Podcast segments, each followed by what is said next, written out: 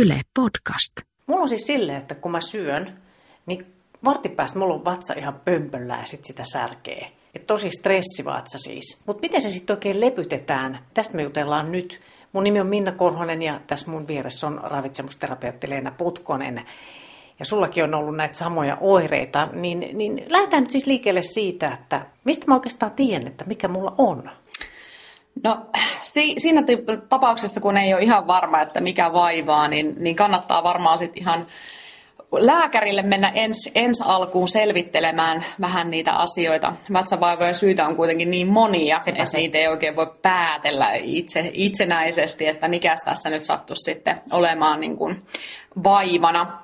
Et ensin, ensin kannattaa mennä sitten ihan ehdottomasti niin lääkärin pakeille juttelemaan asiasta. No mutta mä oon käynyt, mutta sitä ennen mä tietysti analysoin itse. Totta kai. Mä oon lukenut paljon lehtiä, mä luen sitten just tämän tyyppisiä, niin sitten mä ajattelin tietysti, että okei, no ehdottomasti mulla on nyt sitä ärtyvän suolen oireyhtymä. Se on ihan hirveä, hirveä sana, hirviö kaiken kaikkiaan, mutta siis ärtymaha. Mä niin ajattelin näin. Mutta totta tosiaan, kyllä mä kävinkin lääkärillä, mutta ei siellä vielä niin kuin silleen mitään. Mutta siis noin yleisesti ottaen ja miksi se on niin vaikeaa? Että kai monet kärsii tästä.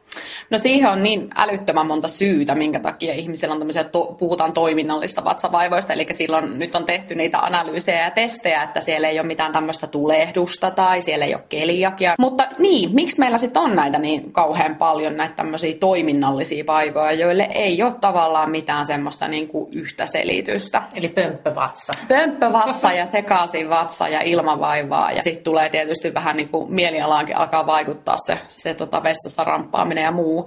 Syitä varmaan, tai syitä on monia. Me ei tiedetä ihan tarkalleen nyt niitä, että mikä on se laukaseva tekijä tai muu. Mä oman niin potilas, potilastyön perusteella ja kliinisen työn perusteella, niin kyllä mä sanoisin, että se stressi on tosi monella iso laukaseva tekijä. Että on saattanut olla vähän, no olen lapsenakin ollut herkkävatsainen, mutta sitten tuli niin kuin YT-neuvottelut ja sitten tuli avioero ja muuta, siis mitä ihmisellä nyt elämässä tulee vastaan. Ja sitten se niin kuin lähtee tavallaan todella ärtymään se suolisto. Et tota, toinen sitten on nämä niin kuin laukasevana ihan selkeästi, mitä monesti on, niin siis tämmöinen vatsatauti ja siihen syödyt antibiootit tai sitten vaikka poskiontelotulehdus, joka on niin kuin pitän vaatinut monta monta antibioottikuuria, niin noi on aika semmoisia tyypillisiä tilanteita, minkä jälkeen se sitten kunnolla pamahtaa päälle. Mutta aika monella on alttius siellä, että harva on semmoinen, että tulisi vastaanotolle, että mulla ei ikinä ollut mitään ja nyt tuli. On joskus toki, mutta silloin mä, se on yleensä tämmöinen niin suolistotulehdus ollut sitten ihan vatsatauti, on näin kansanomaisesti sanottuna. niin, niin tota, se sitten on yksi näitä selittäviä tekijöitä Kyllä. siellä. No tuossa sanoit tuon stressin ja siis tosiaankin se, että, että, että eihän se, että jos maha on kipeä ja pömppö ja kaikkea on vaivalloista, niin, niin, niin totta kai se vaikuttaa päähän.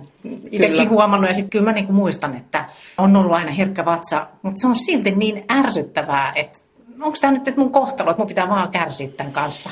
No onneksi ei. Et nykypäivänä meillä on vähän jo niitä hoitokeinojakin, että mm. et tota, sitä mä yritän viestiä kovasti ja sitä mä oon tuossa superhyvää suolistolle kirjassanikin sit viestinyt, että, että tota, hei, nykyään on kyllä tälle asialle tehtävissä jotain. Ei ollut kymmenen vuotta sitten, mutta nyt alkaa olla. Ja, ja tota, tosi monella, siis se stressi on niinku semmoinen, että se pitää huomioida, mutta harvalla se on niinku se niin ratkaiseva tekijä sit, kun se suolisto on ärtynyt. Okay. Et harvalla se on sitten silleen, että no sit kun stressi laantuu, niin kun semmoista tilaa niin kun nykymaailmasta on vähän vaikea saavuttaa mm. suoraan sanottuna. että ihmiset on niin kiireisiä ja, ja kaikkea muuta mm. huolta ja, ja sitten niinku vähän semmoista oravan pyörä meininkiä, niin sit se ei ole ehkä se paras niinku ensisijainen lähtökohta, että hei lähdetään vähentää sun stressitasoja.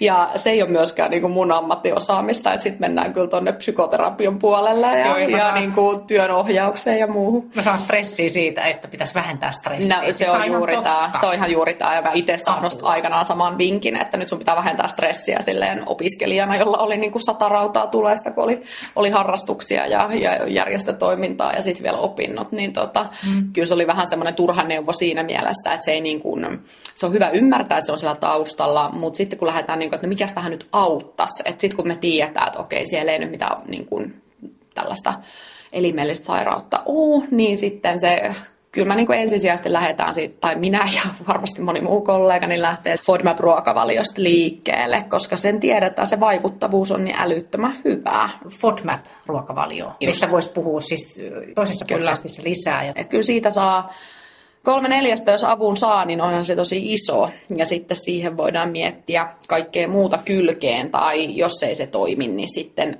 pohtia niin kuin semmoista ehkä hoitojen yhdistelmää, että ehkä joku tarvii lääkettä, osa tarvii sitten huolehtia, että liikuntaa ihan varmasti tulee joka päivä jossain muodossa, joku semmoinen itselle hyvää.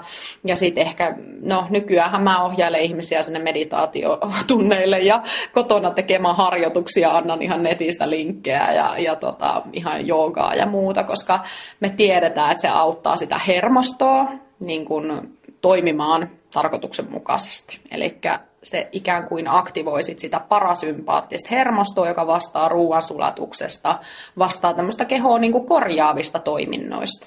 Okay. Eli siellä on myös tämmöinen äm, taustalla ja ihan tutkimuksista tiedetään, että ärtyvään suoleen liittyy sitten se vähän semmoinen niin yliherkkyys ja reagoiminen niin väärin ärsykeisiin tai liian voimakkaasti. Ja se tekee sitä kipua ja inhottavaa tunnetta sitten. Kyllä, kyllä.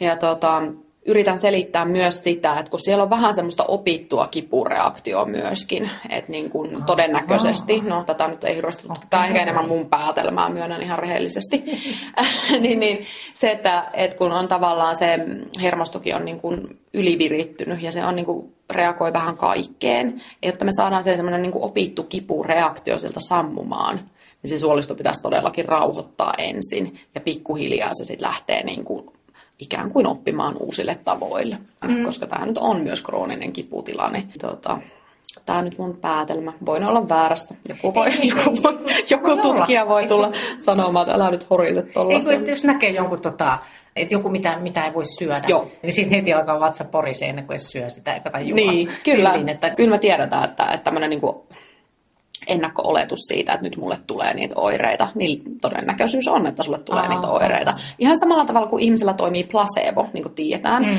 Ja ärtyvän suolen ihmisellä se toimii erityisen hyvin, koska on tutkimuksia, joissa heille on sanottu, että sä saat placeboa, niin he silti saa apua siitä, mikä on musta aivan mahtavaa. Silleen, okay. niin kuin, että, että kerrotaan avoin placebo, että hei kuule, tämä ei ole sit mitään, mutta hoidetaan sua. Ja sitten oli, oh jes, hoidetaan mua. Okay. Et se on aika mahtavaa, se on 40 prossaa se placebo-vaikutus, mikä on tosi suuri. Niin kun... Mun pitää varmaan kokeilla placeboa. Niin, että et sulla et jotain pitäisikö sulle keksittäisi? että joku semmoinen joku pieni vaan. purkki jotain puhdasta vettä joka päivä, semmoinen annospelu, niin sitten niin aivot, aivoille, että tässä on nyt jotain tulossa, joka rauhoittaa. Joo, se on, se on jännä. Samalla tavalla se toimii, nyt vähän puhutaan nocebo-efektistä, eli negatiivinen tämmöinen placebo. Eli jos sä angstaat sitä, että nyt kohta tulee jotakin apua, saan mm. oireita, niin sitten se lähtee siihen suuntaan se niin kuin tuntemukset menemään, että hei, nyt mulla on oireita.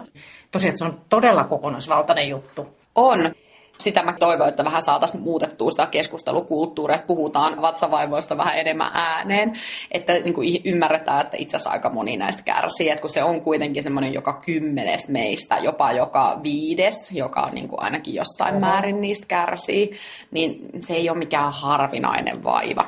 Et, et se on. Ja sit minä olen saanut hirvittävästi hyötyä siitä FODMAP-ruokavaliosta, ja nyt sen niin kuin lisäksi ja sen ohella, niin sitten yritän pitää huolta oikeasti siitä riittävästä unesta ja liikunnallekin ottaa aikaa, mutta se uni on kyllä niin kuin vielä, vielä niin kuin tärkeämmäksi noussut. Et FODMAP-ruokavaliolla mä tavallaan rauhoitin mun suoliston, mutta se ylläpitävä juttu on ehdottomasti se hyvä uni ja se, että riittävästi tulee. Koska sitten kun mä oon virkeämpi, niin mä jaksan miettiä sitä ruokailua, mä jaksan vähän sitä suunnitella. Sitten mä jaksan vähän niin kuin järjestellä aikataulut paremmin, että mä pääsen liikkumaan tai kotona jumppailemaan tai mitä nyt teenkään ehkä sitten jopa, jopa maltan, maltan nykyään yritän tätä meditointia ja jogailua siihen saada rinnalle niin kuin päivittäiseksi jutuksi.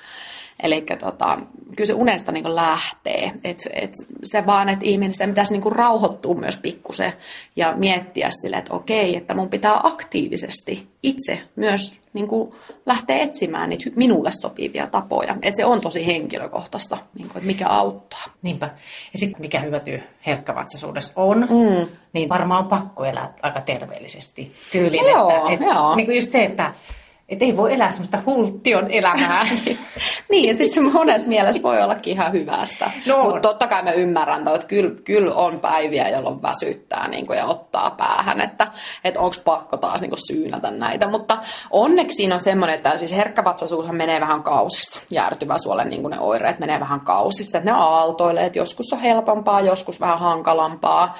Ja, ja kannattaa vähän niin kuin, tutustua itseensä niin hyvin, että sitten hahmottaa, että ah, kato, nyt alkoi taas lomat. No tässä varmaan voi olla vähän löyhempi tämä ruokavalionkaan ja niin kuin tällaisia seikkoja, mitkä siellä Kyllä. vaikuttaa sitten kuitenkin. Että, että aina muistaa vähän sitä, niin että ai niin joo, tosi, että eihän tämä aina ole niin kuin näin, näin hankalaa. Että tämä vähän menee kuitenkin aaloissa. Tästä tuli hyviä ohjeita. Mä ainakin mietin, että toi uni on tosi tärkeä. Ja sitten just se, että panostaa siihen itsensä rauhoitteluunkin välillä, ettei aina vaan hötkyile ja miettii vähän elämäänsä me ollaan tehty näitä terveyteen liittyviä podcasteja muuten enemmänkin ja muun muassa siitä, että minkälainen on herkävatsan FODMAP ruokavalio. Nämä podcastit löytyy Yle Akuutin nettisivuilta.